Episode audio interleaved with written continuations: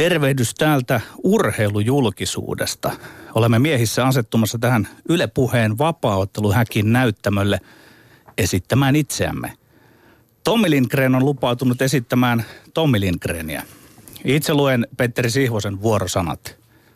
Ja mikä mukavinta, Kalle Palander on saapunut studioon rakentamaan tämän kertaisen tutkielmansa Kalle Palanderista, jota voidaan sitten esityksen valmistuttua pitää eräänlaisena representaation, eli uudelleen esityksenä ja tulkintana Kalle Palanderista. Tämä on, kuten aina, tällainen kolmen henkilön näytelmä, jossa viime aikoina on ollut kiusallisen vähän rooleja naisille. Mutta scouting-tiimimme tekee voimia ja vaivojaan säästämättä töitä sen eteen, että asian laita kyllä korjataan. Käsikirjoittajamme kirjoittavat mielellä rooleja myös Noora Lotalle tai Eevalle tai Minnalle tai Petralle tai Kaisalle ja niin edelleen. Vaan ennen kuin jatkamme esityksemme kokoonpanemista, kysyn tähän väliin Kalle Palanderilta. Tervetuloa. Kiitoksia. Kumpi on, Kalle, kovempaa hommaa? Se huippurheilijan työ, jota aikoinaan viljelit, vai tämä nykyinen hommasi, jossa sä oot, miten sen sanois, urheilemisen lopettanut urheilujulkis? Kyllä mä voin ihan rehellisesti sanoa, kun tässä on neljä vuotta kulunut siitä, kun lopetin, että silloin aikanaan, kun oli huippurheilija, niin mä en tehnyt mitään muuta niin kovaa hommaa kuin se huippurheilijahomma. Pakka, pakka kamat, mennä hotelliin ja seuraavan kisaan ja niin poispäin. Mutta on havainnut tämän neljän vuoden aikana, että jumalauta, ei maailmassa ole mitään niin helppoa hommaa kuin olla huippurheilija oikeasti. Että kyllä tämä on ollut aika, aika raakaa, raakaa asettautua niin kuin elämään. Voin myöntää ihan rehellisesti. Joo, et ole ehkä ihan ensimmäinen, joka noin sanoo, mutta Kalle, palataan suhun seuraavaksi, kun saat sitten kohta harteille lahjomottoman tuomarin viitan. Ja ennen kuin päästän ääneen tuossa tuota omaa plariaan tankkaavan ja ulkoa opettelevan, mutta taitavasti myös improvisoivan liukaskielisen Tommi Lindgrenin, pyydän kuuntelijaa tällä kertaa orientoitumaan lähetyksemme niin, että, ja tämä on nyt sitten se kuuluisa brektiläinen silmänisku, että esitystähän tämä vain on. Että siinä ne kolme kaljuuntuvaa jässikkää panevat pystyyn shown, joka on tietoisesti kokeileva urheilupuhetta, jonka isännillä on tapana pistää pidempiä puita uuniin ja asioihin vauhtia lohkaisemalla. Sillä me olemme Lindgren ja Sihvonen. Kyllä, kyllä, Petteri. Ja jos hieman ihmettelet, että minkä takia tuo tauko tuohon äh, omaan ensimmäiseen vuorosanaan, niin, niin näitä rooleja miettiessä tässä mä kovasti ihmettelen, että mua vastapäätä istuu tällä hetkellä kaveri, jolla on kärppien huppari päällä. Paland, Pe- se ei ole Palander, se on Petteri Sihvonen, jolla on kärpät hoki. Lukee tuossa mustassa hupparissa. Ei oo Tomi, mitä sä yrität nyt siellä? Siis mä... yritätkö sä nyt niinku kuulijalle saada jotain semmoista niinku uudenlaista fiilistä? Kun katsotaan tämän ohjelman tuota virallista promokuvaa, niin, niin, niin mulla on siellä kauluspaita ja mulla on tuota semmoinen Jos nyt lukijat uskotte minua, ja toivon, että uskotte minua, koska minä en valehtele, niin mä haluaisin vakuuttaa teille sitä, että, että kun tässä otettiin promokuva ohjelmaa varten, jossa Petteri toki oli vielä kauluspaita päällä, ihan semmoinen neutraali kauluspaita päällä, niin ennen kuin siis tämä ohjelma tää alkoi, on? ennen kuin tämä ohjelma alkoi, niin Petteri Siivonen veti kärppien hupparin päälle. Ei, minä, tää, vannon, tää on, ei, minä vannon ei, kautta ei, kiven ei, ja kannon ei. Petteri Siivonen fanittaa, siis, että minulla, minulla olisi kärppien huppari. Tässä, tässä äh, tämä on sopivaa tähän meidän väittelyyn, koska mä tiedän, että sulla tulee ensimmäinen väite koskemaan ihmeitä, mutta ihme on tapahtunut. Äh, huhtikuinen ihme on tapahtunut Yle Puheen studiossa. Minä vakuutan teille, ystävät, hyvät. Ehkä te joskus vielä itsekin törmäätte Petteri Siivosen kärppien hupparissa ja ihmettelette, mitä hittoa täällä tapahtuu. Nyt se on minun Kukaan roolini. koskaan mutta, ei missään mutta tule tämä, kärppä, tämä, tämä kärppähuppari minut joka tapauksessa johdatti miettimään tässä ennen meidän, ennen, kun pohjustetaan vielä näitä väittelyitä, niin sitä, että kun me tänään saavuttiin tänne studiolle, sinä, minä ja tuottajamme Jani Kortti, ennen Kalle Palanderia ja hetken aikaa juteltiin, niin mistä me juteltiin, Petteri? Mm, kärpistä. Kiekosta me juteltiin. Me juteltiin kiekko playoffeista, me juteltiin liigan, liigan jännittävistä playoff-sarjoista, jotka ovat nyt tasan lukemissa 2-2 ja 2-2 siellä. Ifki ja Jyppi vääntää ja Tappara ja Kärpät vääntää. Ja me puhuttiin siitä, tietysti siitä eilisiltaisesta yli 80-minuuttisesta matsista, jonka voitto ratkesi toisen jatkoajan alussa Jesse Puljujärven maari, maalin. Kuin missä tahansa kahvipöydässä työpaikoilla ympäri Suomen maata on varmasti tänään puhuttu samasta aiheesta. Minä itse hieman soimasin siinä muun muassa tuottajamme Jani Korttia, joka hehkutti puljua primitiivireaktiona, kun voittomaali tuli pulju huutomerkillä, oli sosiaaliseen mediaan jaettu, ja kun minä olen sitä mieltä, että siinä olisi pitänyt huutaa Pirnes, joka aivan käsittämättömällä maalin takaa rautaa vasten kiekkoja antoi aivan uskomattoman syötön siihen maaliin. Jos, jos Cristiano Ronaldon nimeä hehkutettaisiin ja Cristiano Ronaldo samaan tapaan itse omaa maaliansa tuollaisen syötön jälkeen poispäin lähtisi syöttäjästä tuulettamaan, niin kaikki me ajattelisimme, että voi että sitä Cristiano Ronaldoa, se on niin jotenkin itsekäs kaveri, mutta siellä se Pirnes tuuletteli yksin puljun perässä ja minkä syötön jälkeen. Mutta jännittävää on mun mielestä se, että nämä nuoret leijonat, jotka ratkaisivat Suomelle sen hienon maailmanmestaruuden, Patrick Laine, Jesse Puljujärvi, nyt he ratkovat Suomen mestaruutta aikuisten puolella ja vastakkaisissa joukkueissa, mikä voisi olla siistimpää.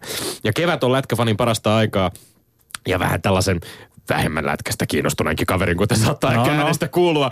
Mutta tuntuu olevan myös kiekkoanalyytikon parasta aikaa, kun sosiaalisessa mediassa saadaan lukea matsi toisensa jälkeen Petteri Sihvosen vaihtelevia ennustuksia siitä, miten näissä välijärjasarjoissa käy ja, ja kuka itse asiassa on vahvempi. Ilmeisesti kuitenkin tuntuu olevan sitä mieltä, että Tappara ja Kärppien ottelusarjassa on niitä pelikirjoja ja IFK ja Jypin välillä sitten vähän vähemmän. Totta. Mutta minä niin odotan, että minkälainen on Petteri Siivosen pelikirja tähän tämän viikkoiseen väittelyyn. Siterataanko tuntematonta sotilasta vai ei ja tullaanko viivelähdöllä maalin takaa ja millainen se pappi siellä Petteri Siivosella tällä kertaa on. Joten annetaan mennä ensimmäinen väite. Tomi, perättäisin sanoja ja jaksottaisin ajatuksin. Mä väitän, että ihmeiden aika suomalaisessa urheilussa on ohi. Etenkään yksilölaissa ei ole luvassa ainakaan kymmenen vuoteen sen kummempaa menestystä. Suomen kyltymätön urheilunälkäinen kansa, menestysnälkäinen kansa jää nuolemaan näppejä. Ei tule uusia Jarkko Niemisiä, Jani Sievisiä, Kalle Palandret, eikä edes Markus Grönholmea. Mä toin väittää, että ei edes taistelu, taitoluistelu koneisto tuota uusia Laura Lepistöjä, Siili, Kiira Korpia, Susanna Pöykiötä. Mainitut tennisuinti, alppileita, taitoluistelu on niin kovia lajeja, ettei suomalainen urheilujärjestelmä ole sellaisessa iskussa, että, että mahdottomasta voisi tulla taas mahdollista. Enkä mä usko myöskään uuteen selänteeseen. Ja on ihan pommi varma, ettei tule uusia Jari Litmasia. Tommi, nyt mä huomaan, että sä vähän olet siinä niin kysymysmerkkinä, että mitähän tuo vanhempi ja viisaampi urheilumies tässä Sihvonen perustelee nämä väitteensä. Kuule, lätkä ja futisi meidän lahjakkaimman urheilijamassamme ja etenkin futiksen piiriin hukkuu lahjakko, joiden pitäisi pelata jotain toista lajia. Se on yksi asia. Toinen asia on, minkä Sefki Gucci mainitsi tuossa kulmamiehen paikalla viime viikolla, yhteiskunnalliset olomme tuottavat löysiä vellihousuja. Kolmas seikka on, etteivät urheilujohtajat, kuten nämä Risto Niemistä, Mikan Kojokosket, kykene linjaamaan huippuurheiluamme rapsakasti. Ja sitten neljäs, seuraus kolmannesta syystä, urheiluamme linjaa tällä hetkellä suurin piirtein nuorisotutkimusverkosto, nuorisotutkimusseura. Ja sen äänekkäin puhemies Mikko Salasuo. Suomalaisen huippuurheilun uusi pelikirja on Salasuon Mikko Piispan ja Helena Huhdan huippuurheilijan elämänkulku. Tutkimus urheilusta 2000-luvulla. Hyvästi menestys. Hyvästi menestys. Eli ei siis Jarkko Niemisiä, Jani Sievisiä, Kalle Palandereita tai Markus Grönholmeja. Nimenomaan ei siis suomalaistähtiä enää tenniksessä, uinnissa, alppilajassa tai taitoluistelussa. Nämä on erikoisia väitteitä kahdesta syystä. Ensinnäkin jos otetaan vaikkapa uinti, jossa ilmeisesti uusia Jani Sievisiä määritelmä tarkoittaa, että Jani Sievisen jälkeen ei sinun mielestäsi ole suomalaishuippuja nähty. No ainoa ongelma okay. tässä on se, että Sievisen uran jo hiipuessa muun Hanna-Maria Seppälä oli aloittamassa omaa upeaa uraansa voittamassa Barcelonan altaassa MM-kultaa 2003. Ari-Pekka Liukkonen tuskin on on uusi Jani Sievinen, mutta silti kovin, ihan ylivoimaisesti kovin mie- miespuolinen uintitoivo vähän aikaa. Ja mä muistan kyllä sen sun hämmästyneen ilmees, kun mä kerroin sulle pari viikkoa sitten lähetyksessä Liukkosen Rikkonen ja Jani Sievisen 21 vuotta vanhan Suomen ennätyksen 100 metrin vapaa Toiseksi, tämä on pieni maa. Ja näiden mainitsemien poikkeuksellisen kovien huippunimien putkahtelu esiin lajissa kuin lajissa on harvinaista. Yhtä lailla voisi väittää, että 1990-2000-luvulle osuneeseen noin 10-15 vuoden jaksoon tuli vaan poikkeuksellisen kovia lahjakkuuksien suma.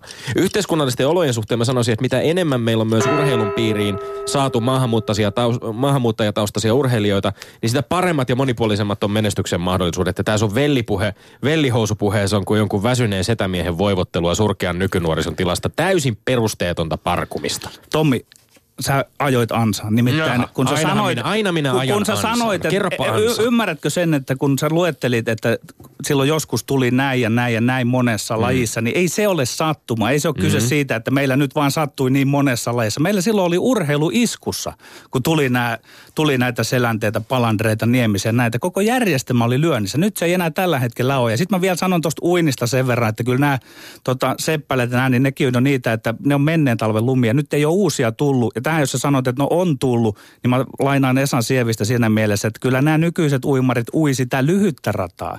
Mutta silloin kun oli Kasvio ja Jani Sievinen, niin ne pojat arvosti vain sitä pitkää rataa näin. Että sä, sä et nyt on pääse millään vääntämään sitä niin, että meillä olisi tulossa tällä hetkellä eri lajeihin huippuja. Eri lajeissa on huippuja. Kerro, lajit ovat, lajit ovat ehkä toiset. No mä voin mainita vaikkapa pallourheilun. Palloilun puolelta sitten, että meillä on kierroutunut tapa hahmottaa menestystä. Jos suomalaisella se menestys keskittyy nimenomaan yksilölajeihin ja vielä arvokisamitaleihin yksilölajeissa. Sen sijaan me ei osata nähdä vaikkapa sen saavutuksen arvoa, johon vaikka Petteri Koponen yltää kamppaillessaan koripallon kaltaisessa äärimmäisen kilpailussa lajissa ihan Euroopan absoluuttisella huipulla. ihan ok tai poikahan se on. ihan ok poika. Tai Onhan futiksessa Venäjän, liiga, tai Venäjän liigan parhaaksi pelaajaksi valitun Roma Jermenko suuruutta. Huiput häviää kyllä. Siis ei, me, jos, jos, sit jos ajattelee sitä, miten sä oot täällä Eli järjestelmä on iskussa, niinkö? Et se ei, mä, no, jos se, se kritisoit järjestelmää ja sanot, että järjestelmä on iskussa ja meillä luotetaan johonkin nuorisotutkimukseen. Missä luotetaan? Kuka luottaa? Ei, siis se on nyt johtava julkisuuden urheilupuhetta, että vaikka Yle kuka haluaa se, kuka sitä puhetta? No siis y- Yle. Yle, kun haluaa jonkun asiantuntijan, niin se ottaa sen salasuon aina sitten. Ja mä, mä oon nähnyt monta kun kertaa. Kun 90-luvulla haastateltiin niin. ketä?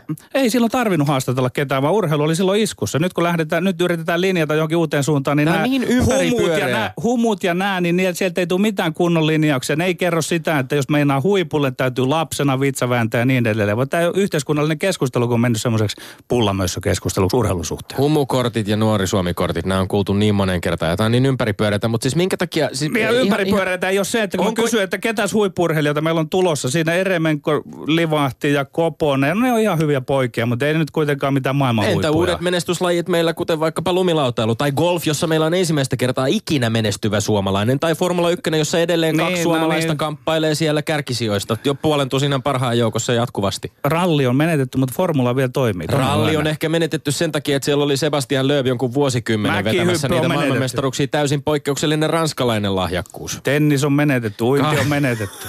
kaikki, kaikki, kaikki on meni. menetetty. Kaikki meni. No mä vielä loppuun haluaisin sanoa sen, että onko tämä sitten järjestelmä rikki myös Ruotsissa? Koska aika harvinaista... Neuvonantani Keijo S sanoi, että mun ei pidä älä lähteä kommentoi, näihin älä kommentoi, kommentoimaan. Älä lähdetään sivupoluille. Ja. Ei sivupoluille mennä nyt Tommi, mennään eteenpäin mieluummin. mielikuva, että Ruotsissakin kovasti yleisurheilu varmasti janoa uusia Patrick Schöbereitä tai Christian Ulssoneita tai Karolina Klyftejä, mutta ehkä nämä asiat menee vähän niin kuin toi, Toikin on virhe vähän niin kuin verrata muihin maihin, vaan meidän pitäisi miettiä, että millä lailla me täällä. Ja no me olemme sitä. menettäneet. Mietitään sitä. Ehkä Kalle Palanderilla on meille antaa jotain konkreettisia ehdotuksia siihen, yes. että miten me voidaan mennä eteenpäin. Mennään eteenpäin tässä väittelyssä. Hmm. Helsingin Sanomien Tero Hakola pohti ansiokkaasti tällä viikolla yläkulmakolumnissaan Suomi-futiksessa tapahtunutta suurta käännettä, eli sitä, miten Veikkausliiga on nostanut vahvasti profiiliaan – Samaan aikaan kuin FIFAn tuoreella rankinglistalla 15 sijaa tippunut futismaajoukkue palloliitosta puhumattakaan on, jos ei nyt ihan kriisissä, niin ainakin pahassa alamäessä. Mä väitän täysin selvästi ja yksilitteisesti kotimaisen jalkapalloliigan nousu kiinnostavammaksi sekä sitä myötä myöskin toivon mukaan ammattimaisemmaksi ja rahakkaammaksi palloilusarjaksi on tärkeä ja välttämätön askel suomalaisen futiksen kehityksessä. Houkuttelemalla lisää yleisöä paikallisiin futismatseihin lajin resurssit ja yleinen huomio kasvaa ja samaan aikaan tunnelman lisäksi nousee myös pelin laadullinen taso. Mä väitän myös, että kulta kultaisen sukupolven näiden Litmasten, Hyypiöiden, Forsellien, Riihilahtien, Tihisten ja Juhanssonien ja muiden perähaikailu sekä loputon vertailu kansainvälisten pelaajiemme tämänhetkisen tasoon ei oikein ole edes relevanttia. Kansainvälisen futiksen kilpailu on kovempaa kuin koskaan ja taatusti kovempaa kuin 10-20 vuotta sitten, kun esim. valioliigassa kirmaili samaan aikaan useampi suomalaispelaaja. Aki Riihilahti on itse todistanut, että kyllä he silloin vähän helpommalla pääsivät, kun sinne valioliigaan murtautuivat. Ja huuhkajien tämänhetkinen ranking tai menestys, se on ohimenevä vaihe. Ylipäänsä merkitykseltään pelkkä hiljainen, kumea huu yössä. Ja kun sitä verrataan kotimaisen futiksen tärkeimpään murrokseen tähän Veikkausliigan nosteeseen ja uuteen tulemiseen, niin se on, sillä ei ole mitään merkitystä. Hienoa, että Veikkausliiga on nousussa. Sillä tämä Suomi-futiskulttuuri muuttuu. Lemposoikkuisena kanalle ja opportunistinen höntsätomi. Ensin käsitteet, mitä on opportunismi? Opportunismi on tilanteen periaatteetonta hyväksikäyttämistä. Mä väitän, että yhtäältä sä koplaat nyt yhteen kaksi asiaa, eli huuhkajien rajun, rajun alennustilan Veikkausliikan orastavan piristymisen. Ja tuon koplaamisen jälkeen kuitenkin erottelet huuhkaita Veikkausliikan erilleen toista ikään kuin ne eläisivät omaa elämänsä. Tämä Hesarin Hakola ja sinä Lindgren esiinnytte asiassa ne naurettavan myöhässä. Mä muistan, miten silloin 10-luvun taitteen molemmin puolin urheiluiden silloinen huikea kollegani Timo Härkäinnanen lähes yksin piti yllä puhetta Veikkausliikan mainetta ja asemaa, kun käytännössä kaikki muut, sinä Lindgren mukaan luket, olitte huuhkajien kelkassa. Sussa tiivistyy koko suomalaisen urheiluymmärryksen ohuus sikäli, että oot kuin suhdanneherkkä tuuliviiri ja oikeammin kuin paimentolainen, postmoderni nomadi, joka johtaa aina lampaansa, todellakin alleviivan lampaansa, ha, sinne, mistä löytyy vihreätä ruohoa. Mä muistan, kun Härkä Innaselle naureskeltiin, kun hän juurta jaksan selitti, mikä suorastaan itseisarvo liika, veikkausliikalla on, että sen olosuhteisiin näiden hyvää futista. Nyt muut niin kutsutut toimittajat seuraavat tietyllä tapaa myöhässä innasta sopulia lailla ja te fanit yhdytte siihen sopulikuoroon. Eli en ole kovinkaan paljon väitteesi kanssa eri mieltä, muuta kuin sen suhteen, hei, niin, muuta kuin sen suhteen, että jätän pöytäkirjan ankaran huomion. Mm-hmm. Voitko päävalmentaja Jani Kortti siellä lennojohdossa pyytää sitä sihteerisi kirjoittamaan ylös? Suomalainen futis ei mene eteenpäin niin kauan kuin täällä futiksen piirissä viljellään Lindgrenläistä opportunismia innaslaisen rohkeuden ja näkemyksellisyyden sijaan. Saitko? Kenties kenties syy siihen, minkä takia sinä nyt syytät minua siitä, että minä en silloin aikanaan ollut huolissani suomalaisen veikkausliigan tasosta, on se, että minä en millään tavalla välttämättä sinun kanssa edes sellaista keskustelua ole käynyt niihin aikoihin. Mä olen totta, to, totta Mooses ollut huolissani siitä, että kotimaisen futisliigan Sulle ollut tila on yksi, ollut, yksi haile. ei ole ollut yksi haile. Se on ollut surku ja sääli, että samaan aikaan kun maajoukkue on onnistunut vetämään suuria yleisöjä olympiastadionille ja maajoukkueen tekemiset on kiinnostanut, niin kotimainen jalkapalloliiga on ollut jonkinlaisessa alennustilassa ja yleisöjä ei ole kerätty. Ei, sä oot ollut siellä länsikarteessa huuhkajia fanittama. Sulla on ollut ihan se sama veikkausliiga. Ja Nyt jos kun sä oot toisinpäin, niin sä oot hypännyt sinne kelkkaan. No, no, no, no, no, no, Täällä on siis futis, futisliiga ja futiskulttuuri elää myöskin siitä kannattajuudesta ja fanituksesta, jota sinä kerta toisensa jälkeen, jolle sinä irvailet. Sinä irvailet pohjoiskarteille, sinä irvailet faneille. Mutta yksi syy siihen, minkä takia myöskin niitä sitä tuulipukukansaa sinne katsomoihin tulee, on nimenomaan se tunnelma, joka kohoaa. Ja se tunnelma kohoaa, kun siellä on kahdessa päädyssä vaikkapa HJK ja HIFK fanit, jotka pitävät meteliä, laulavat siellä laulujaan ottelun mennessä. Ja s- silloin kun yleisöä saadaan katsomoihin, niin silloin myöskin laji kehittyy ja se, se ehdottomasti suomalainen futis tätä tarvitsee. Ja se, että sinä halusit lähettää tässä nyt terveisiä Timo Innaselle, tuntuu olevan sinun argumenttisi ainoa ydin. Tommi, saanko irvailla sinulle vielä kerran? Ropsit kun meillä on täällä urheilun, urheilun ammattilainen läsnä, niin sä, sä teit siinä nyt niinku semmoisen, voi sanoa, kardinaalimunauksen tuossa pääväitteessäsi, kun sä sanoit, että, että jotenkin futiksen taso on ollut silloin heikompaa, kun oli litmaset ja näin ja niin edelleen. Nimittäin näin se ei ole. Ihan sama kuin sanottaisin, että, että pujottelu on mennyt nyt niin paljon eteenpäin, että helppohan se silloin Palanderin oli aikoinaan pärjätä. Nimittäin kato, mm, hui, Tommi, nyt tulee tärkeä asia. Mm-hmm. Huippurheilu on semmoista hommaa, että juuri nyt, missä tahansa laissa on, juuri nyt on hirvittävän vaikea päästä mihinkään sinne huippuasemiin. Jälkikäteen kun katellaan, niin voidaan sitten aina sanoa, että no se oli silloin vaan sitä ja tätä. Mm. No niin. No Aki Rihlahti väitti täällä ihan spesifisti itse pelattuaan valioliigaa. Totesi, että esimerkiksi afrikkalaisten pelaajien tulo valioliigaan nosti tasoa aivan merkityksellisesti ja, ja se, se on vaikuttanut myöskin siihen, että, että tänä päivänä, vaikka meillä olisi tämä sama sukupolvi, niin välttämättä esimerkiksi valioliigassa ei ihan yhtä paljon avauskokoonpanon pelaajia nähtäisi kuin Niin, no tuo, tuo on sitä määrätynlaista niinku spekulaatiota mm. ja sitten Aki Riilahti oli vähän semmoinen Totta tuota, kai, se on ihan jäl, selvä. jäykkäpolvinen pelaaja Se on ihan itse. itsestään selvää, että meillä on ollut kovatasoisempi ydin ja kovatasoisempi joukko kansainvälisesti, no niin, nyt menes, kansain, mm. kansainvälisesti menestyneitä jalkapalloilijoita maajoukkueessa, mutta eihän tämä liittynyt siihen mun väitteen ytimeen millään lailla. Väitteeni ydin oli, oli Veikkausliigassa, oli. kotimaisen niin. Veikkausliigan nousussa. Ei, niin no sitten sä, sä yrität sä, ohjata sä, lähdit, sä lähdit täysin.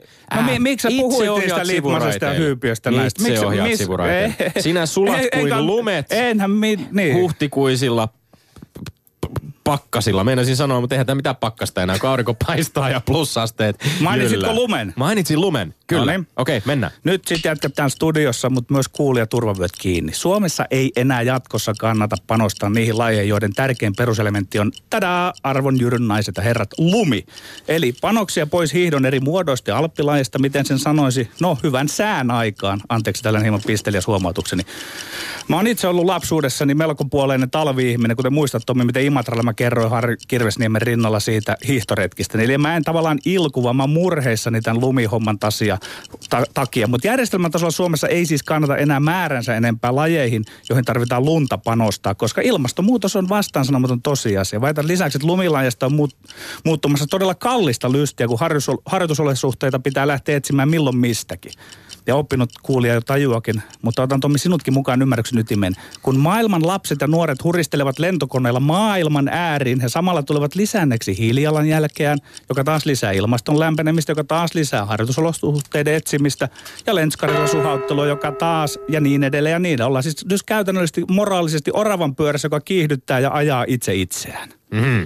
Ja hei, mä otan vielä yhden sitaatin urheilusanomista, mistä mä pikkusen tätä ideaa sain. Nimittäin siellä ansiokas kirjoitus Jelena Leppäsen kynästä. Ja hän kirjoittaa otsikolla Minne katosi lumi. Saanko Tomi sitä? Saat sitä. Globaali huoli on ulottunut myös urheiluun. Tarvi, talviurheilun kilpakaudesta on tullut epävarma. Ilmaston lämpeneminen on johtanut Euroopassa harjoitusolosuhteiden radikaaliin muuttumiseen, kilpailujen peruntumiseen ja isoon rahanmenoon. Esimerkiksi Levillä pujottelun maailmankap peruminen marraskuussa tarkoitti järjestäjille miljoonaluokan menetyksiä. Hmm. No niin, äh, kärppäfani. Koska on vaikea kiistää väitteesi ydintä, joka on se, että ilmastonmuutos väistämättä vaikuttaa urheiluolosuhteisiin jo lähitulevaisuudessa, niin mä keskityn vaan puhkomaan lisää reikiä tuohon jo sun valmiiksi aika emmentaalimaiseen argumentaatioon. No? Ensinnäkin sä ehdotat siis otettavaksi panoksia pois. No onko mielestäsi vaikkapa talvilaji mäkihyppy viime vuosina profiloitunut lajina, johon on satsattu merkittäviä taloudellisia resursseja? Siellä se ei tarvi lunta, Tommi. Se ei tarvi välttämättä lunta. No ei sitä. Hypätään kuitenkin niillä lumi- ja tuu, hyvin tuulisilla mäillä joka vuosi, mutta koetatko py- pysyä vielä siellä ja odottaa omaa vuoroasi? Joo. nehän on siis telkkari asti roudattu kerjäämään kansalta talkootukea nämäkin hyppäjät. Sä väität myös, että panoksia pois lajeista tulee luopua, mutta sä sivuutat kokonaan sen seikan, että kun olosuhteet muuttuu ja menestyjät katoaa, niin kyllä harrastajamäärätkin tippuu vauhdilla ihan itsestään ja sen myötä myös resurssit. Mä väitänkin, että ihan itsestään lajit, joiden olosuhteet heikkenevät, tulevat urheilukartalta häviämään tai ainakin merkitykseltään pienenemään tähän moraaliseen oravan pyörään urheilijoiden hiilijalanjäljestä mä sanoisin, että yksittäisten talviurheilijoiden lentokilometrit on moraalisesti ihan samalla viivalla kenen tahansa etelään harjoittelemaan matkaavan yleisurheilijan kanssa, eikä tässä ole millään lailla ole- oleellinen argumentti. Mä väitän myös, että kiinnostavin osa tätä väitettä oli se Kongin jälkeen kuultu siteeraus itseään paremmin, itseäsi paremmin argumentoivasta toimitta- toimittajan kynästä. Mm. Joo, mielelläni mä tuon viimeisen myönnä, mutta Tommi, sä, mikä on sun nyt väite? Sä niin tavallaan myönnät sen ja toteat kanssa, että kun minä lumi sulaa, ilmasto, niin nämä lajitkin lähde, sulaa. Ja, ja, minä en lähde ilmastonmuutosta että järjestelmän tasolla ei kannata kamppailla vastaan. No vaan, kamppaileeko järjestelmä... Antaa va- niinku tavallaan urheilun evoluutio ja tähän tämä lumen sulaminen niin. tavallaan liittyy hiihtolensuuteen. Antaa, että se hoitaa itse itsensä. Eli tavallaan no, se on jo se argumenttini ydin ja se, että minun mielestäni itse asiassa kovin suuria pelimerkkejä ei välttämättä talviurheiluun tällä hetkellä muutenkaan tunnuta panostavan. Ja entistä itsenäisemmäksi se rahoituspuoli tuntuu menevän vuosi vuodelta. No niin, eli me ollaan suht samaa mieltä tästä, mutta tosta mä vielä kiinni, että kun se esiinnyt täällä semmoisena maailmanparantajana, niin sun mielestä on ihan hauska näköjään, että suihkarilla lennetään sinne tänne ja jätetään... Suihkuu koneella, kun sinne niin, ollaan niin, ja sitten, ja sitten, ja sitten tuolla jätetään sitä hiilijalanjälkeä. Mitä mikä, nyt? Minä sä, sanoin, sitä, minä sanoin, se hankala siinä logiikka, minä että kun pidän sitä. Sen, minä pidän sen moraalin pohtimista ihan merkityksellisenä ja tärkeänä. Minä en sanonut, että hiilijalanjäljellä ei olisi mitään merkitystä. Minä sanoin, että sinun tekemäsi erottelu sen suhteen, että nimenomaan talviurheilijat ovat sitä moraalista oravan pyörää kiihdyttämässä. Kun suhteessa ihan samalla tavalla sitä harjoitte, niitä harjoittelumatkoja tehdään tuonne etelään. Mutta sä et seurannut logiikkaa, sitä logiikkaa et seurannut, että tavallaan ne sahaavat sitä omaa oksansa, että se lumi sulaa sitä enemmän, mitä he lähtevät tuonne jäätikölle Minä keskityin purkamaan sinun argumentaatiosi logiikkaa. Nähdään tässä eteenpäin sitten Juryn näkemyksiin. Ylepuheessa Lindgren ja Sihvonen. Kuis mennään pitkästi nyt tällä kertaa? No jotenkin aika pitkästi meni, mutta toivottavasti jaksa, olette jaksaneet odottaa Kalle Palanderin ääneen pääsemistä, joka tapahtuu nyt. Terve. Onko Kalle Palander jaksanut Onko hengissä? Kalle Palanderin ääneen pääsemistä? Mun mielestä toi Petteri Siivosen viimeinen argumentti oli sellainen, että oli aika lähellä, että heitä luurit pöytä, pöydälle ja lähde menee. Siis Harmi, siis koko, että mä olen kerran karannut täällä. niin kyllä, totta. Lumilajit. Siinä meillä on lumilajien edustaja onneksi täällä studiossa. Mutta miten nämä väitteet nyt sitten? Mennäänkö niitä, missä järjestyksessä mennään ja haluatko lähteä purkamaan nyt sitä, että pist, mistä Otetaan mistä se lumilaji ekana, mutta Ei oteta Ei, se ekana, okay. otetaan viimeisenä se. No niin. Siis toi ensimmäinen väitehän oli, äh, mikä se olikaan? Huippurheilua ei enää ole. Joo, tää joo, kaikki niin. meni. Kaikki meni. Äh, ei tuu pist, pisteet Petterille ihan selkeästi. Mä en ole missään nimessä samaa mieltä kyllä, mutta että et tota, kyllähän se vähän, kyllähän toi on, tuossa oli paljon tottakin. Mutta mun mielestä perusteluna siihen ei ole pelkästään se, että etteikö meidän systeemi tuottaisi niin paljon tavaraa, mutta mun mielestä kilpailu on koventunut tässä oikeasti kaikissa lajeissa. Tämähän oli semmoista oikein niin kuin selittelyä jälkeenpäin tämä, että kilpailu on koventunut. Joo, mutta 15, jos katsoo 15 vuotta taaksepäin, niin, niin, niin lajissa kuin lajissa, niin hemmetti, että on menty eteenpäin paljon. Ja Suomi on jäänyt vähän niin kuin niihin hyviin vuosiin niin kuin, vaan niin kuin luottanut siihen, että kyllä meiltä tulee kovan luokan. En mä sitä tarkoita, että raha on missään nimessä peruskivi siihen, että tulosta tehdään. Kyllä se tarvii niitä yksilöitä ja niin poispäin. Mutta kyllä me ollaan, kun sä katsot muita Pohjoismaita, Ruotsia, Norjaa, jos nyt te vertasitte mm. näihin maihin, niin kyllä me ollaan urheilu taloudellisesti on aika lasten kengissä tällä hetkellä, mutta se ei ole. Mun mielestä ei missään nimessä, mä en ole sitä mieltä, että veromaksajien pitäisi alkaa maksamaan niin siinä puhutaan sitten mm. Norjankin kohdalla aika paljon siitä, että miten osataan sitten valjastaa niitä yksityisiä rahoja, jossa, jossa resursseja löytyy ehkä enemmän. Joo, mutta, mutta sitten vielä yksi sellainen pointti tuohon vielä, että, että äh, suomalaisen huippurheilun, jos katsotaan muita lajeja, jääkiekko on helkati hienosti hommansa ja se varastaa, samoin kuin salibändi, tällaiset mediaseksikkäät lajit varastaa tällä hetkellä tämmöisiltä normaaleilta lajalta, kuten muun muassa mäkihyppy. Muistatte, Toni Niemisen aikaa, kun oli Tonin mania päällä, kun kaikki halusi mennä mäkihyppäksi. Kuka helvetti haluaa nykyään olla mäkihyppääjä? Mm-hmm. Ei Joo. kukaan. Mm. Niin salibändi, joko helkati hieno laji, samoin jääkiekko, ne varastaa tällä hetkellä meiltä talentit, jota meillä on niin helkati vähän näin pienessä maassa. Ja futiksesta niin, no, puhumattakaan. Niin, mun, mun mielestä on ilahduttava musta oli, kiinnostava, musta oli kiinnostavaa, että sä Petteri nimenomaan futiksen nostit esiin. Eikö, eikö futiksessa oikeastaan, jos puhutaan palloilusta, niin futiksen ja lätkän välillä käydään tätä, tätä vääntöä jatkuvasti. Ei, futiksen puolella väitetään, että lätkä vie meidän lahjakkuudet ei, futikselta. Ei, ei Tommi, ei sen takia, että tota, toinen on kesälaji ja toinen talvilaji, niin niitä pikkusen pystyy harrastamaan rinnan, mutta, mutta lätkä ja futis, ne vie molemmat kyllä. Tämä on ilahduttava kuulla. Joo, ja sitten, aika sitten, harva myöntää tänne. Ja sitten mm. sit se vie vielä äh, taloudellisesti haittaa muita lajeja, että jos sä katsot Alppimaan joukkueen sponssipaikkaa, niin me puhutaan – nämä rintamerkit, ne on sadasta tonnista ylöspäin. Ei ole hirveän montaa yritystä tällä hetkellä Suomessa, jotka pystyy sellaisia rahoilla pistämään. Mutta Peppa ostaa hallista. Hartwall Areenalta niin sitä kaukaloseen paikkaa. Siitä sen saa aika paljon halvemmalla ja se näkyvyys, mitä sä saat siihen, saat viedä asiakkaita sinne, niin ne on helkati hyvin hoitanut sen. Mutta se tuhoaa tätä talous, urheilutaloussysteemiä mm. helkatisti, kun mm. ne myy aika halvalla mm. periaatteessa. Niillä on puku täynnä helkatti merkkejä. Mm. Onko? Siihvoselle piste. Siihvoselle piste, sitten mennään eteenpäin. Kotimainen fudismo on aivan Tommin puolella tässä. Mun mielestä siinä oli, se, oli asiaa todella paljon oikeasti. Mä oon, mä oon täysin samaa mieltä tuossa hommassa. Nyt pitää saada sellainen järjetys fudispuumi päälle, samanlainen kuin Mielestäni se oli hieno, kun susijengi alkoi pärjäämään mm. koriksessa, minkälaisen buumin se sai päälle Suomessa. Ja mä itsekin sytyin siihen. Mm.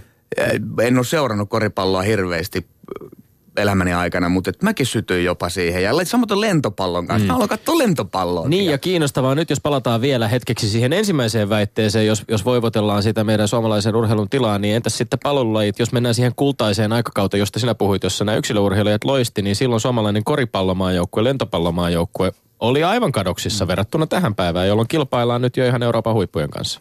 Et, et eroja tapahtuu niin kuin myöskin tällä tavalla niin kuin lajien, yksilölajien, joukkuelajien, pallololajien, yksilöurheilijoiden välillä myös. Mutta vielä Kallelle tuohon kommentti, että se on jännä juttu, että sitten nämä huikeat susijengi-ilmiöt ja lentopalloilmiöt, ne ei ole valunut sitten mm. alaspäin tavallaan niiden lajien mestaruussarjaan ollenkaan. Että, Aivan totta, joo. Niin, että se, se on hyvin mielenkiintoista. Tullaan siihen myös siihen logiikan haasteeseen varmaan siinä, että onnist, pystytäänkö me pyörittämään jokaisessa palloilulajissa sellaista riittävästi yleisöä katsomoihin vetäviä ammattilaissarjoja, jotka on niinku riittävän, riittävän suuria ja, ja jossa rahaa riittää. Mä oon täysin sitä mieltä, että kun katsoo Ruotsin tai Norjan fudiskatsomoita, niin saatana, mm. että siellä on, siellä on sitä fanikulttuuria vielä enemmän. Se on mun mielestä vähän jollain tavalla, en ole veikkausliikan asiantuntija, niin mun mielestä se on vähän niin kuin virittäytynyt hereille jopa ja alkaa näyttää siltä hyviä mainoksia. Televisiossa oli helkati hieno se yksi veikkauksen mainos.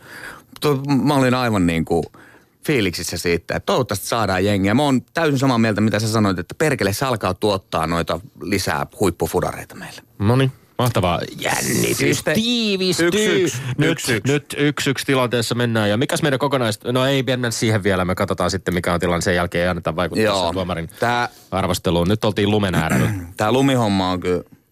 Mulla on, Mulla on täällä suluissa pieni ykkönen Lindgrenille, mutta ei nekin perustelut oli ihan paskoja. Että, ei, mä, en mä oikeasti pysty antaa kummallekaan. Voiko, ei voi, pakko, voiko, ei voiko, voi tasapeliä. Ei, no voi periaatteessa. No, no, niin. En niin haluttais välttää sitä, että tasapeliin päätyy. No mä voin kertoa, mä menin maajoukkueelle, maajoukkueelle eilen ensimmäistä kertaa 94 ja tota, Hintertuksi Itävaltaan jäätikölle. Vähän yli kolmessa tonnissa huippu.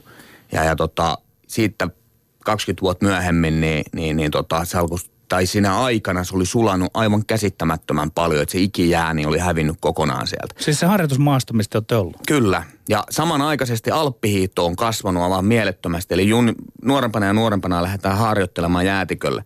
Niin nämä jäätiköt on aivan täynnä urheilijoita, siis pikkujunnuja, näitä pahtosammuttimia. Ja sitten on, sit on niin maajoukkuelaskijoita. Niin siellä on he, aivan järkyttävä ongelma tällä hetkellä alppihiidosta, että jäätiköt pienenee – Ja sen takia on alettu tekemään näitä halleja. Esimerkiksi Hollannissa on, Ranskassa on skimbahalli, Saksassa on skimbahalli. Mm. No onhan se lumi, lumi aika paskaa siellä, mutta että tota, pystyy kuitenkin treenaamaan jollain tavalla. Tämä on mun kyllä tuossa no. kyllä pieni pointti on, että, että siihen pitää niin löytää ratkaisu, mutta samaan aikaan lumetusjärjestelmä kehittyy aivan mielettömästi koko ajan. Et, et mä oon esimerkiksi Suotelan Samin kanssa, jonka hyvä kaveri on, niin Vihdissä, äh, kun se pystyy lumettaa jo niin kuin melkein nolla asteessa tällä hetkellä. Miinus kaksi, niin tulee todella hyvin lunta. Mutta koko ajan enemmän ja enemmän pystytään, ja mä luulen, että kehe ei, ei ikinä tuo ole sitä ongelmaa. Jumalauta, me keksitään vaikka mitä asioita maailmasta, niin kyllähän nyt pitää keksiä joku mutta tämä on, saanko mä sanoa, että tämä on mielenkiintoinen, niin kuin sanotaan, yhteiskunnallinen todistus, mm. että kun tiedemiehet käyvät väittelyä siitä, että onko se ilmastonmuutos totta vai ei, niin nyt tulee tässä urheilija, joka on omin silmin todistanut, mm. että siellä jäätiköt sulavat. Kyllä, ja tähän, niin tämä on aika vakuuttava. On joo, ja tähän, tähän on ajanut siis monet talviurheilijat itse asiassa tällaiseen Protect Our Winters-hankkeeseen, pelastetaan talvi-hankkeeseen suomeksi, jossa on, jossa on siis monia, monia urheilijoita, talviurheilijoita lähettilänne, siellä on Aino Saarista, Enni Rukajärve sarjoja ja sekä alppihiihtolajien että maastohiihtolajien, jossa nimenomaan pyritään herättämään tietoisuutta siitä, että miten ilmastonmuutos tähän lajien todellisuuteen tulee, tulee tota, vaikuttamaan. Mutta tämä nyt... Mä, joo, mä annan pisteet, okei. Okay. Mun on pakko joka tapauksessa, jos te kertaa haluatte pisteet, niin mun, munhan on annettava. Ää, väittämä, että, lumi, että talvilajit loppuu kokonaan, ei tule pitämään paikkansa, koska, koska tullaan varmasti löytämään ratkaisu siihen. Lumetusjärjestelmä kehittyy koko ajan. Että kyllä mun on annettava Tommille, vaikka ei sillä ollutkaan mitään perusteita koko homma. Meinasin kiikahtaa satulatuolilta niin Eli kaksi yksi Lindgrenille. No niin, tiukka vääntö. Kiitos Kalle Palandres. Sanas on laki ja me tyydytä ja mäkin tyydyn tuohon sun tuomios. Nyt Lindgrenin äidin poika on ottanut hieman kaulaa, 17-15, Siivosen äidin poikaa, mutta vielä täältä tullaan. Ja... Pienen pikkuruinen kaula. 17-15, kahden, kahden, kahden pisteen ero näin isoista luvuista puhuttaessa ei prosentuaalisesti ole kovin merkittävä. Ei. Minä yritän varjella sitä ensi viikolla sitä johtoani. Ylepuheessa Lindgren ja Sihvonen. Kalle Palander, sä olit aikoinaan julkisuudessa huippuurheilijana. Nyt sä oot urheilujulkisuudessa tiivisti eräänlaisena kiintotähtenä entisenä urheilijana. Miten koet, mistä tässä nykyvaiheessa on oikeastaan niin kyse kaiken kaikkiaan sun osalta ja siellä on muutamia muitakin entisiä superurheilijoita, jotka on nyt sitten siinä julkisuudessa? Ah, mitä mä lopetin neljä puoli vuotta sitten urani ja, ja, ja sen jälkeen niin olin kotona puoli vuotta suurin piirtein. Meillä syntyi kaksoset samaan aikaan ja, ja, ja sehän oli ihan hirveetä oikeasti yhtäkkiä huomatakin, että hemmetti viekon mulle puhelin soi ja kukaan ei ole kiinnostunut musta. Mä olin normaali rahvas ihminen. Oli ja se tuota, rankkaa? Oli. Se oli henkisesti helkatin rankkaa. Että et tuntui, sit varsinkin ne viikonloput, kun näki maailmankappia ja, ja, ja tota, oli tullut just suksimuutos silloin. Fissi oli tehnyt, ää, ei niin leikkaavat sukset, jotka olisi sopinut mulle paremmin, niin se se vitutuksen määrä aina viikonloppuna, kun mä katsoin niitä kisoja, että miksi mä en oo tuolla vielä. Ja, ja tota, kyllä se oli rankkaa. Ja sitten mä aloin hakemaan, että mitä mä alan tekemään. Sitten mä aloin tekemään vähän urheilumarkkinointia, managerointia. Ja, ja tota, mm, sitten pikkuhiljaa mulla koko ajan 15, 16, 17-vuotiaana oli jo sellainen, että mä haluaisin, mulla haave ammattina jollain tavalla, että mä haluaisin näytellä. Ja mä oon aina, mä en, mä en oikeasti kertonut sitä kenellekään todennäköisesti wow. ennen tätä. Ja tota, Mä olin helkatin kiinnostunut telkkariin todella paljon ja mä hain jotain juttuja. Silloin alettiin tarjoamaan ensimmäisen kerran. Mulla oli jopa semmoinen hirmuinen haave, että mä haluan alkaa vetää talk showta jossain vaiheessa. Vielä ehdit? Vielä ehdit. Sitten sit tuli samaan aikaan, niin, niin, niin tota, mua pyydettiin Sotsin kommentaattoriksi Ylelle ja, ja, ja mä lähdin huutain sinne ja pääsin lajin pariin takaisin, urheilun pariin ja, ja se on helkati kivaa hommaa oikeasti. Helppoa hommaa mulle, mutta todella siistiä olla oma lajinsa parissa ja sitä kautta pääsin tekemään telkkaria enemmän ja sitten tuli tämä villikortti tuohon vielä kylkeen ja siinä meni kyllä pitkä aika, kun kokeiltiin, että onko musta siihen, että onko mä riittävä sanavalmis ja pystynkö mä reagoimaan televisiossa riittävän nopeasti. Ja se on ollut aivan mielettömän hauskaa ja sieltä mä saan edes vähän niitä kiksejä, mitä on kilpaurheilussa, kun sä tuut maaliviivan yli, sä näet sen kellon siellä, että sä oot voittanut kisan, että sullahan on hetkellisesti 10 sekuntia semmoinen olo, että sä oot Jumala oikeasti. Mä oon tämän päivän paras, mä oon nopein. Niin samanlaisia fiiliksiä mulla tulee – Semmoinen, tekee, kai, mm. niin semmoinen pelonsekainen tunne aina, kun menee lähetykseen, on se live-lähetys tai, tai nauhoitus, niin, niin mä saan sieltä semmoista jonkin sortin tyydytystä. se täytyy myöntää, että miksi meitä urheilijoita on niin paljon tullut on, niin kai me ollaan jonkun sortin tyrkkyjä kuitenkin. Julkisuuden kipeitä ihmisiä, pakkohan se on myöntää. Siis sehän on pakko myöntää. Hmm. Entäs tämä Pekka Holopaisen jatkojalostama ajatus siitä, että kun on näitä villikorttia ja sitten on Selänteen se uusi ohjelma, Antero Mertaran ohjelma, että se kumpuaisi tavallaan nyt siitä, että kun meillä ei ole, niin kuin mä tuossa väitin siinä ekassa väitteessä, että meillä ei ole enää teidän kaltaisenne tähtiä, niin nyt tavallaan niiden ohjelmien suosio perustuu siihen, että tavallaan ne tähdet, te esitätte itseänne siellä, että, mm. olet, että meillä on vielä edes jonkun sortin tähtiä. Voiko se suosi olla tässä? Se on muuten aivan totta. Aika hyvä pointti. Niin. Kyllä se voi pitää paikkansa. Niin nostalgisointia. Niin. Sehän tietysti näiden, näissä ohjelmissa hyvin paljon perustuu myöskin siihen, että muistellaan niitä mm. suuruuden aikoja. Millaiselta se tuntuu olla mukana tällaista ohjelmaa tekemässä, tämä Selänteen ohjelma, jossa nyt olet mukana, niin muistelemassa niitä omia suuruuden aikoja?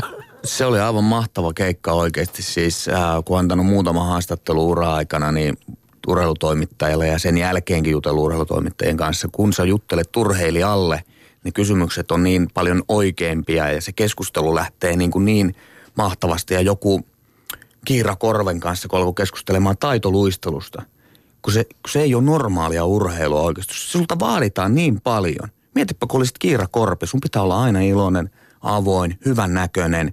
Siinä on niin paljon enemmän painetta kuin, että sä oot painonnostaja, joka menee sinne saatana salille ja kuka nostaa eniten painon, se on ihan sama miltä mä näytän. Sillä ei ole sitä ulkosta painetta. Mä, mulla kävi oikeasti sääliksi, minkälaisessa paine helvetissä Kiira Onko Kalle Parannista kuoriutumassa jonkin sortin feministi tässä?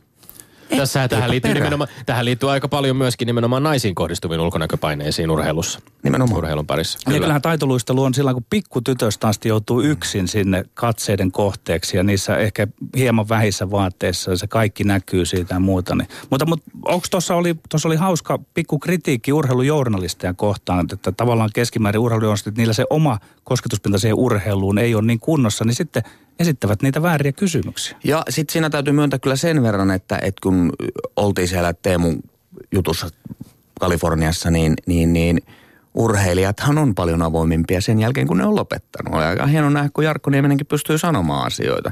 Että sehän on huomattavasti paljon helpompaa, kun sulla ei ole liiton painetta. Että mulla esimerkiksi oli erittäin haastavaa silloin, kun mä olin aktiivi, että kun sulla, mehän tasoitettiin, me oli tietyt yhteistyökumppanit, jotka mm.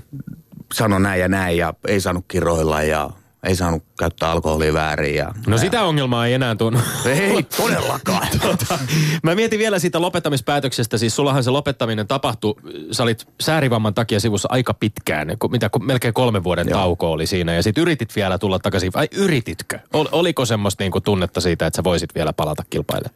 No siis mähän lopetin, viimeinen kisahan meni sillä lailla, että mä olin Söldenissä maailmankapin avauksessa 2011.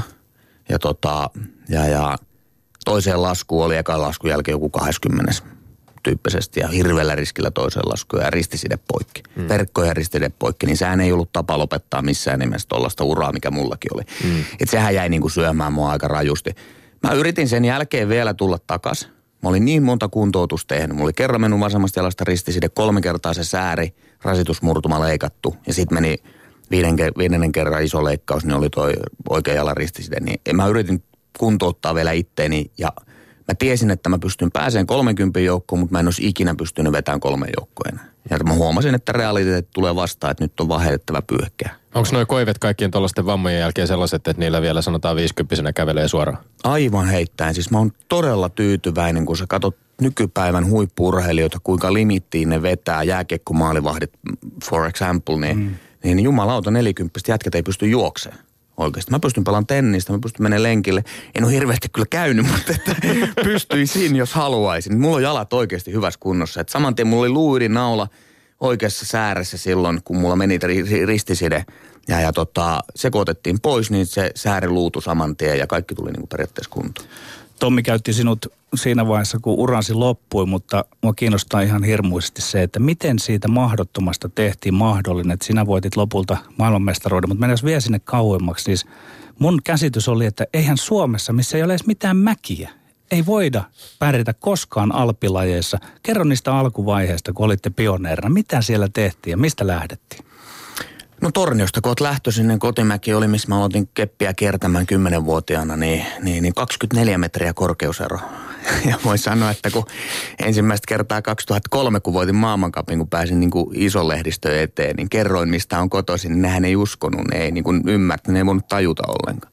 Mun isä ajoi aina – Rovaniemelle treenaamaan. Tuli koulusta hakemaan mut koulun jälkeen. Mä tein läksyt autossa Rovaniemelle ja sitten me oltiin ilta Mikä mittainen matka? 125 kilsaa, puolitoista tuntia suurin piirtein. Mistä se ja, johtuu, että eikö se järjestelmä ole kunnossa tavallaan, että kun teitä oli tosi paljon, kun mä puhuin tuossa alkuun niistä huippuurheilijoista, ja te olette tullut tavallaan niin kuin näistä isä, poika, äiti, tytär, vähän niin kuin ohi järjestelmä, mutta kai siellä myös siinä järjestelmässä tapahtui Lampisen kyöstä ja kumppaneiden johdolla jotain niin kuin edistysaskeleita silloin aluksi. Todellakin, ja silloin oli jo Marilla Mika, Leskisen Janne, jotka niin kuin niistä jo aika kohtuullista tulosta maailmankapissa, että se antoi meille uskoa oikeasti. Mutta jos puhutaan ennen kuin mä olin 15-vuotias, kun mä en tiennyt, että onko tässä lajissa mahdollista nousta huipulle, niin me, mun isä seurasi koko ajan niin kuin Ruotsin, mitä Ruotsissa tapahtuu, miten Stenmarkki vetää ja miten Tompa vetää ja niin poispäin, niin tota, siinä kohtaa ei olisi ollut mitään mahdollisuutta, jos olisi mennyt järjestelmän mukaan. Että kyllä se vaatii se hullun isän siihen, aivan ehdottomasti. Meillä oli ihan hyvä toiminta Onnesvaaran hiihtoseurassa silloin. Siellä oli hyviä ryhmiä, minkä kanssa treenata ja, ja, ja tota,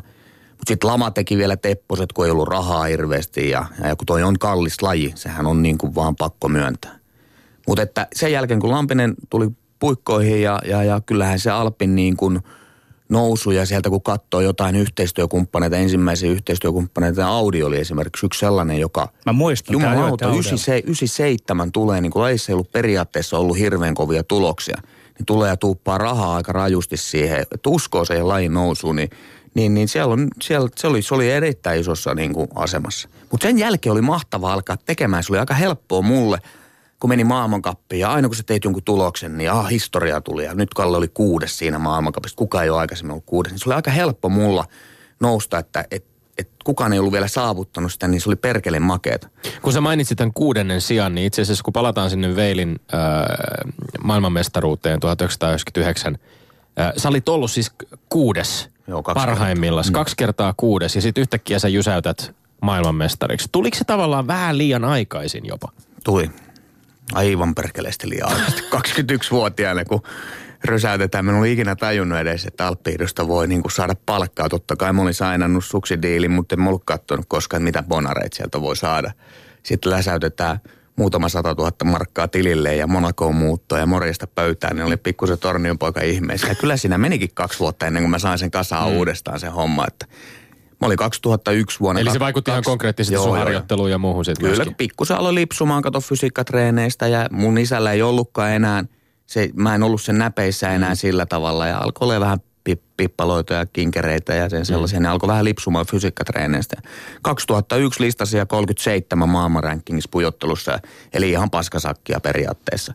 Niin, niin siitä kun lähdettiin rakentaa uudestaan sitä nousua, niin jumalauta, että oli hieno nousta ja näyttää kaikille epäilijöille mitä siinä oikeastaan sitten urheilijalle tapahtuu sinun kohdaltasi 2002 2003 kohdassa, kun alat päästä siihen voittavaan kierteeseen, niin mikä siinä johtaa mihinkäkin ja mitä siinä tapahtuu? Joo, mä nousin, nousin tota 2001-2002 kaudella, niin mä olin pari kertaa nelonen sillä kaudella pujottelussa ja olin muistaakseni kutonen pujottelurankingissa silloin. Ja silloin mä huomasin, että jumala ei että tämähän on mahdollista. Sitten vaihdoin suksitalliin, meni Atomikille, eli otin parhaimmat sukset, mitä voi olla. Sain, kävi hirveä munkki vielä, että mä sain Lasse Tjyssin vanhan huoltomiehen, jolla oli kaikki muuta maailmankapin osakilpailuvoitot lukuottamatta pujottelua. Ja, ja tota, se oli monen sattuma summa ja, ja, ja tota, sitten 2002-2003 kaudella, kun mä voitin pujottelu kokonaiskapin, niin kyllähän se vääntö sinne kolmen joukkoon oli aivan järkyttävää, että se alkoi tuntua jopa jossain vaiheessa, että mä en ikinä pääse sinne. Että kun tuntuu, että jengi laskee aina niin päivinä, kun mä lasken kovaa, niin muut laskee vielä paremmin ja se alkoi tuntua. Mutta sitten pikkuhiljaa alkoi saamaan onnistumisia ja, ja, ja sitten Kitspyölissä rävähti 2003 tammikuussa ensimmäinen maailmankapin voitto. Ja eka kertaa pallilla ja mun valmentajan kotikylässä ja meidän niin kuin pyhättö.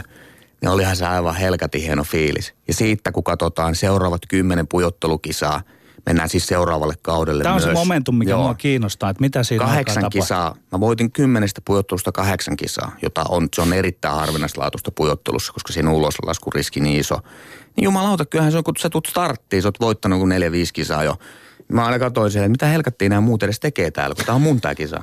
Että, että ei ole mitään mahdollisuutta, että mä voittaisi tätä. Ja vuotta aikaisemmin sä olit kattonut syrjäkareen niin. kadehtia, että eihän näille voi, voi Kyllä. mitään. Itse, itsevarmuus. No meidän äh, tuottajamme Jani Kortti, kun kirjoitti tämän ohjelman tämmöistä kuvausta esittely etukäteen, niin pu, puhui siinä kuvauksessa muun muassa tällaisesta kysymyksestä, että tahto vai taito? Vai kenties sitten, jos, jos niin tahdon ja taidon yhdistelmä. Ajatteleeko urheilija, ajatteleeko Kalle Palander edes tätä, mutta sä puhut nyt hyvin vahvasti myöskin siitä, että mitä nämä muut on edes tullut tänne kisailemaan. Se on täysin ylitsevuotava itsemarmuus siitä, että Kyllä. sä oot paras henkinen vahvuus, vahvuus siinä kohtaa, kun ruvetaan voittaa kisoja, niin sehän on aivan olennainen asia. Että mä muistan, että ensimmäistä kertaa, kun mä johdin 2002 kisaa, niin, niin, niin Bormiossa, niin mä tipuin toisen laskun jälkeen viidenneksi. En vaan yksinkertaisesti ei kasetti kestänyt, mä en ollut vielä valmis siihen. Vaikka oli maailmanmestari ollut, niin en siltikään ollut. Siis Alppihiidossa, kun sä lähdet enkäkierroksen jälkeen johtoasemasta, se henkinen paine toisen kierroksen on aivan äärimmäisen rankka. Se on todella, kaikki muut laskijat hävii startista, ihmiset on huutaa ja ulvoa ja sitten alkaa, sä odotat ja odotat, se odottaminen on ihan helvettiä. Sun on paljon helpompi ekan kierroksen jälkeen olla viides ja nousta sieltä voittoon. Mm. Se on huomattavasti paljon helpompaa. Sä teit nimenomaan siis, siis siinä maailmanmestaruuslaskussa tietysti näin, sä olit seitsemäs Joo. ensimmäisen laskun jälkeen ja sitten tulit, tulit ne sun eleet siinä maaliin tulle, sit se näyttää jo siltä, että sä tiesit vetänees kyllä sellaisen laskun, että siellä tullaan nousemaan, eikö niin? Joo, kyllä mä tiesin, että se kolme joukkoa riittää aivan ehdottomasti. Että tota, ja siltä senhän mä ei olin ilmoittanut jo mäen tällä Kristianille ekalaskun jälkeen, että et tota, et, ei no worries, että mä nousen kolme joukkoa. Että Eikö se on myöskin aika rankkaa sitten joutuu odottelemaan siellä alhaalla ja katsoa kuusi laskia sen Ei jälkeen? se on helppoa. Se on helppoa. Varsinkin silloin kun, silloin, kun kaikki mitä tuli, niin oli positiivista mulle. Että, et, tota, mutta kyllähän se, se, se tuli, niin kuin puhuttiin tuossa aikaisemmin, niin tuli vähän liian aikaisesti, mutta thanks God se tuli, koska niitä ei tullut sen jälkeen yhtään. Kalle Palander, olitko sinä teknisesti taitava laskija, olitko fyysisesti parempi kuin muut vai oliko se korvien väli juttu? Mitä näistä korostasit? Luonnehdi itseäsi laskijana. Mä en ollut teknisesti taitava, mä en ollut missään Anteeksi, nimessä mä kesken, sä sanoit, että sä aloit kymmenvuotiaana. Sä aloit aika myöhään. Joo, Johtuuko kilpailemisen. Niin, siis mä kilpa, niin, että sä, minkä ikäistä sä oot laskenut? Neljävuotiaasta asti. Mm. Joo, Mutta ki- kilpailin siis. Mä en ensinnäkään halunnut, mä en tykkännyt kilpailemista. Mun isä pakotti mut Suomislalomiin kahdeksanvuotiaana. Sitten sitä kautta mä aloin pikkusen saamaan. Sitten mä kävin hiihtokisoissa, pelasin jääpalloa, jalkapalloa. Sitten mä olin niin kuin monta lajia. Ja mä olin kaikessa semmoisen tasaisen paska. En mä ollut hyvä missään nimessä. Ja, ja tota, ää, en ollut lahjakas enkä taitava missään nimessä. Mutta se lahjakkuushan on siis, on voittamisen lahjakkuutta ja sitten on lahjakkuutta, kun toi niin raaka taitolaji alppihiihto. Niin, niin tota, se on vähän erilaista. Sen laskutekniikan pystyy oppimaan järjettömällä toistomäärällä. Ja siinä mun isä oli aivan jäätävä hyvä. Se, siis se veti, mä en ollut todellakaan hyvä laskema, vaan toistomäärällä se veti niin kuin, opetti mua taitavammaksi laskijaksi. Mutta voittaminen on lahjakkuus. Keskimäärin ihmisillä on laskettelusta vähän semmoinen niin lepposa käsitys, mutta mä oon tuossa matkan varrella käynyt ammattivalmentajatutkintoja näitä ja siellä oli juuri Kyöstilampinen vetämässä, niin mun silmäni aukesivat, että se on myös fyysisen harjoittelun kannalta äärimmäisen raju laji. Ja itse asiassa se laskusuoritus, se on raskas suoritus sieltä. Kuinka kauan se kestää keskimäärin, niin kyllä siinä alkaa hapottaa jo aika siis nopeasti. Se on yksi lasku on jotain 50 sekkaa, Niin, niin siis pujottelu on 50-55 mm. sekuntia, mutta suurpujottelu on jo fyysisesti aivan eri luokkaa. Se on minuutti 20 minuutti 30. Et suurpoittelu on aivan erilainen laji sitten, koska se on niin, kun se on teknisesti vielä vaikeampi kuin pujottelu, vaikka ihmiset ei sitä uskoskaan, mutta niin se vaan on. Ja sitten sit kun sulla tulee maitohappoa reiskaan, niin sehän on aivan järkyttävä vaikea. Mutta siihen fyysisiin ominaisuuksiin, niin mä en ollut fyysisestikään hirveän, kun siihen aikaan oli vielä paljon isompia laskijoita kuin nykyään. Ja alppihiidon ongelma tai vaikeus on se, että kun sun pitää olla nopea – pitää olla voimaa ja pitää olla kestävyyttä. Kaikkea. Joo, ja kaikkien näiden ja yhdistäminen, taito. niin, taito on nimenomaan. Mm. Kaikkien näiden yhdistäminen, että jos sä alat vetää niin kuin kyykkyä, että sä vedät syväkyykystä 220, sehän on helppo saavuttaa, ei se ole mikään ihmeellinen homma. Mutta sun nopeus ja taito-ominaisuudet katoo sen jälkeen. Eli kaikkien näiden tasapainottuminen, niin siinä mun isä oli aivan äärimmäisen hyvä kyllä, täytyy myöntää. Mutta mähän korvasin, mähän en ollut vahva laskija, mä en ollut fyysisesti Siis mä en ollut voimalaskija, mutta mä korvasin sen taas nopeudella. Mä olin aivan helvetin nopea jaloistani. Ylepuheessa Lindgren ja Sihvonen. Öö, tässä päästiin nyt siihen, että mitä se konkreettisesti laskeminen on. Pystytkö sä jollain tavalla, me, meillä on, ollaan pyritty täällä aika useissa lähetyksissä eri urheilijoita kysymään vähän siitä semmoisesta, kun silmät kiinni laittaa ja miettii, että miltä se lasku tuntuu. Siinä siis, kun, kun kierrät niitä keppejä tai tuut tavallaan vähän niin kuin niiden läpi itse asiassa. Nehän ihan lyö siinä käytännössä vasten kasvoja, kun niitä, niitä tota keppejä kierretään. Öö, millä tavalla, millaista se on, millainen kokemus se on laskea alas se 50 sekkaa tai 55 sekkaa sieltä rinteen, rinteen huipulta ja, ja tota, kuvaile sitä tunnetta. Kun on oikein flow päällä ja kaikki sujuu. Niin, siinä tilanteessa varsinkin. Ah, no siis sä et voit ikinä olla itse varma startissa. Jos sä oot liian itse varma, niin perseelle menee. Että sä, kun, koska sä voit laskea niin nopeasti ulos. Jos sä oot liian varma itsestäsi, niin sen takia pitää koko ajan, sä pakoilet sitä, että sun pitää olla pieni epävarmuus. Ei epävarmuus, mutta semmoinen, et saa olla liian varma sitten te, hommasta.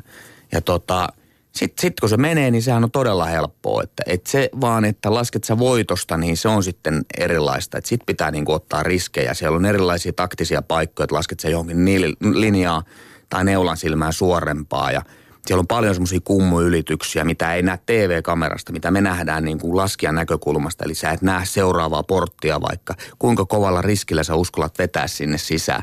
Se on niin kuin, se on, jokaisessa kisassa, missä, missä mä oon voittanut, niin jokaisessa niissä kisassa mä oon vetänyt melkein, melkein ulos.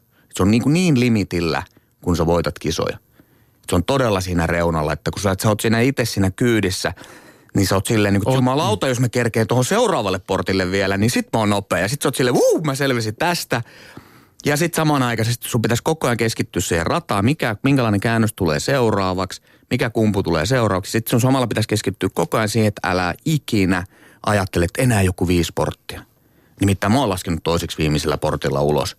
Jumalauta, jos sulla pikkusenkin lähtee se keskittyminen herpaantuu, niin sä lennät saman tien ulos. Se rankaisee niin, kuin niin nopeasti. Minkä sortissa se keskittyminen, onko sen keskittymisen opetteleminen mahdollista? Millä tavalla se on semmoinen tietoinen kokemus? Voisi sanoa, että puhut kyydissä olemisesta, niin onko se tavallaan jollain lailla, että sille vaan niin kuin antautuu? Ei, ei, ei se kyllä ihan niin ole. Se tota, se tulee kilpailemalla. Joo. Lasku, laskumäärillä ja kilpailemalla, mutta joo, kyydissä oleminen on ehkä väärä sana. Sitten sit se lähtee käsistä, kun sä oot pelkästään kyydissä. Että kyllä sun pitää niin kuin viedä sitä laskua. Sä puhuit näistä taktisista, strategisista valinnoista myöskin sitten, mitä, mitä siinä rinteessä tehdään. Siinähän aika pitkälti sit tulee kyseeseen myöskin tämä, mistä usein puhutaan, eli tämä radan merkkaaminen, se Joo. millä tavalla se rata on, kuka sen on tehnyt, kuka, kenen joukkueen äh, valmentaja sen on päässyt tekemään ja näin poispäin. Tämä on ilmeisesti siinä se tiimityöskentely sitten korostuu. Korostuuko sitten, että jos on yksinäisenä äh, Suomen edustajana, laskijana, niin onko siinä niin kuin taktisesti jo valmiiksi vähän niin kuin alakynnessä silloin muihin nähden? On pieni, jouk- pienen joukkueen laskija on aina alakynnessä kaikessa tuolla maailmalla. Että se on vaan raaka, raaka niin kuin tosiasia, mutta, mutta niin se menee, että ei sille vaan voi minkään. Sitten sun vaan pitää treenaa laaja arsenaali, että, että esimerkiksi mä olin nuorempana, niin mä tykkäsin, että oli aina peilijäässä rinne ja oli kova vauhtisia. Sitten myöhemmässä vaiheessa niin musta tuli paljon teknisempi, että mä osasin laskea jyrkkiä paremmin kuin tasaiseen. Mutta mä opettelin sitten loppujen lopuksi sen tasaisen laskemisenkin. Että siellä on niin kuin paljon sellaisia elementtejä. Sitten kun ruvetaan hifistelemään, niin välinevalinnat, kun se monojen ja suksien yhdistelmä ja sitten se kommunikaatio huoltomiehen kanssa, se on paljon semmoisia liikkuvia asioita, että – ei perkele, mä en esimerkiksi mun lapsista halua salppia Siellä on paljon liikkuvia tekijöitä. Toi on totta, kun se oma tietoisuus jonkun Joo. lajin tuota, kaikista nyansseista ja mahdottomista haasteista on maksimaalinen. Sitä ei ehkä halua, että omat lapset kohtaavat sen saman, mutta, mutta kun se on näin, että ne välineetkin ratkaisee ja muuta, niin tuliko koskaan semmoista oloa, että sanotaan suuri yleisö ei voi ymmärtää, että sinne ei oikein voi syöttää sitä selitystä, että mm. nyt mulla ei nyt ollut nämä suksi ei ihan ollut kunnossa, koska se, se ikään kuin tuomitaan, että tämä nyt on tätä selittelyä vaan. Joo, mä olin esimerkiksi mä opin senkin myös kantapään kautta, niin kuin kaikki mun asiat mun uran aikana, että parempi pitää turpa kiinni, mutta tota niin, ORM 2007, niin jo silloin ihmiset tiesi alppihiidosta jotain, mutta kun tämä on maastohiihtomaa, ne tietää maastohiihdosta, ne ymmärtää sen, että jos suksi lipsuu, se ei pidä, ne ymmärtää sen. Mutta jos alppihiihtäjä sanoo, että mun suksi ei pidä, niin sehän on vähän erilaista kuin maastohiidon pitäminen. Eli meillä ei vaan suksi pure, niin meillä oli todella haastavaa silloin aluksi selittää ihmisille, että, että Mäkin esimerkiksi Oore M, missä sanoin ekalaskelke oli 17 suurpuukas. Mä sanoin, että vittu, valitsin täysin väärät välineet. Että tein oman virheen, että mun olisi pitänyt vetää sillä mun toisella kisaparilla, joka olisi sopinut tähän rinteeseen. Paremmin. Ja, ja tota, nousin toisella kierroksella kyllä seitsemänneksi sitten lopputuloksissa, mutta että siitä tuli juttu saman tien, että Japalander selittelee taas välineitänsä. Ja saavutuksista vielä, siis maailmankapin kokona- kokonaiskilpailun neljäs ja 2002-2003 Alppihiidos pujottelun maailmankapin voitto. Eikö nämä ole itse asiassa todellisuudessa ne suhteellisesti paljon kovemmat saavutukset kuin vaikkapa toi Veilin MM-kulta, joka kyllä. käytännössä perustuu yhteen laskuun?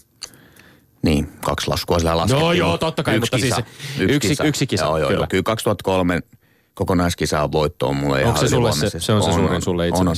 Se on suurin, mutta että myös samalla kaudella, ää, ka, sen kauden jälkeen, niin, niin, niin joulukuussa voitin mun ensimmäisen suurpujottelun Alttapaadiassa. Se on yksittäisistä kisoista ehkä isoin, koska suurpuettelussa, kun sä voitat kisoja, niin sä saat kunnioitusta niin paljon enemmän muilta laskijoilta ja valmentajilta, että se on niin paljon vaikeampi laji kuin pujottelu. Mutta että aivan ehdottomasti, ja toi muuten mä olin unohtanut kokonaiskisassa. Neljäs, perkele mm. viekö. Et se olisi ollut kova juttu, koska päässyt väännettyä sitten kolmen joukkoon, niin siinä olisi tehty jo jonkin sortin historia kahdella lajilla kolmen joukkoon. Se olisi ollut aika makea. Törmäsitkö siihen, että, että tämmöiset neljännet sijat, että tämä Suomen menestyshullu kansa ei tavallaan niin ymmärräkään sitä, että ja Tommi otti ihan oikean asian esiin, että se yksi maailmanmestaruus ei vertaudu edes ollenkaan tähän. Että onko meillä ymmärrystä siitä, että mikä on aina menestystä missäkin lajissa? Joo, kyllä se, meidän lajissa me saatiin, kyllä en mä voi sanoa missään vaiheessa, etteikö me oltaisi saatu arvostusta riittävästi. Tietenkin maastohiihtäjien Lahden keissi vähän ehkä jeesas meitä jonkun verran, että et kyllähän sen jälkeen, niin kun me alettiin tekemään tulosta Tanjan kanssa, niin sehän oli aivan helkatti just oikeaan hetkeen tapahtui kaikki. Että tota, kyllä, kyllä mun tuloksia arvostettiin aina helkatin korkealle. Kalle Balander, aika alkaa kiruhtaa ja olla ohi meillä. Kiitos lämpimästi, että saavuit juttelemaan kanssamme. Kiitoksia. Ja sitten Tommi, maineikkaat urheiluterveisesi. Ja mietin, että lähtisikö ne tuonne NRI Barkoville, joka suomalaisten pistepörssin kärjessä porskuttaa ja on, on, on hienosti suoriutunut omasta kaudestaan. Mutta mä haluaisin kyllä Tim Sparville, kun nyt huuhkajia on mollattu ja huuhkajista puhutaan kovasti. Tim Sparv on toipunut pelikuntoon FC Midtjyllandin Tanskan mestarin avainpelaajia kuuluva Tim Sparv ja vuoden futajaksikin täällä, täällä valittu. Terveisiä lämpimästi Tim, Tim Sparville ja Suomen, Suomen, suomalaisille jalkapalloille, joka Veikkausliiga jatkuu tänä iltanakin. Menkää ihmiset katsomoihin ja me kuulemme taas ensi viikolla. Olemme Lindgren ja Sihvonen. Kuulemiin.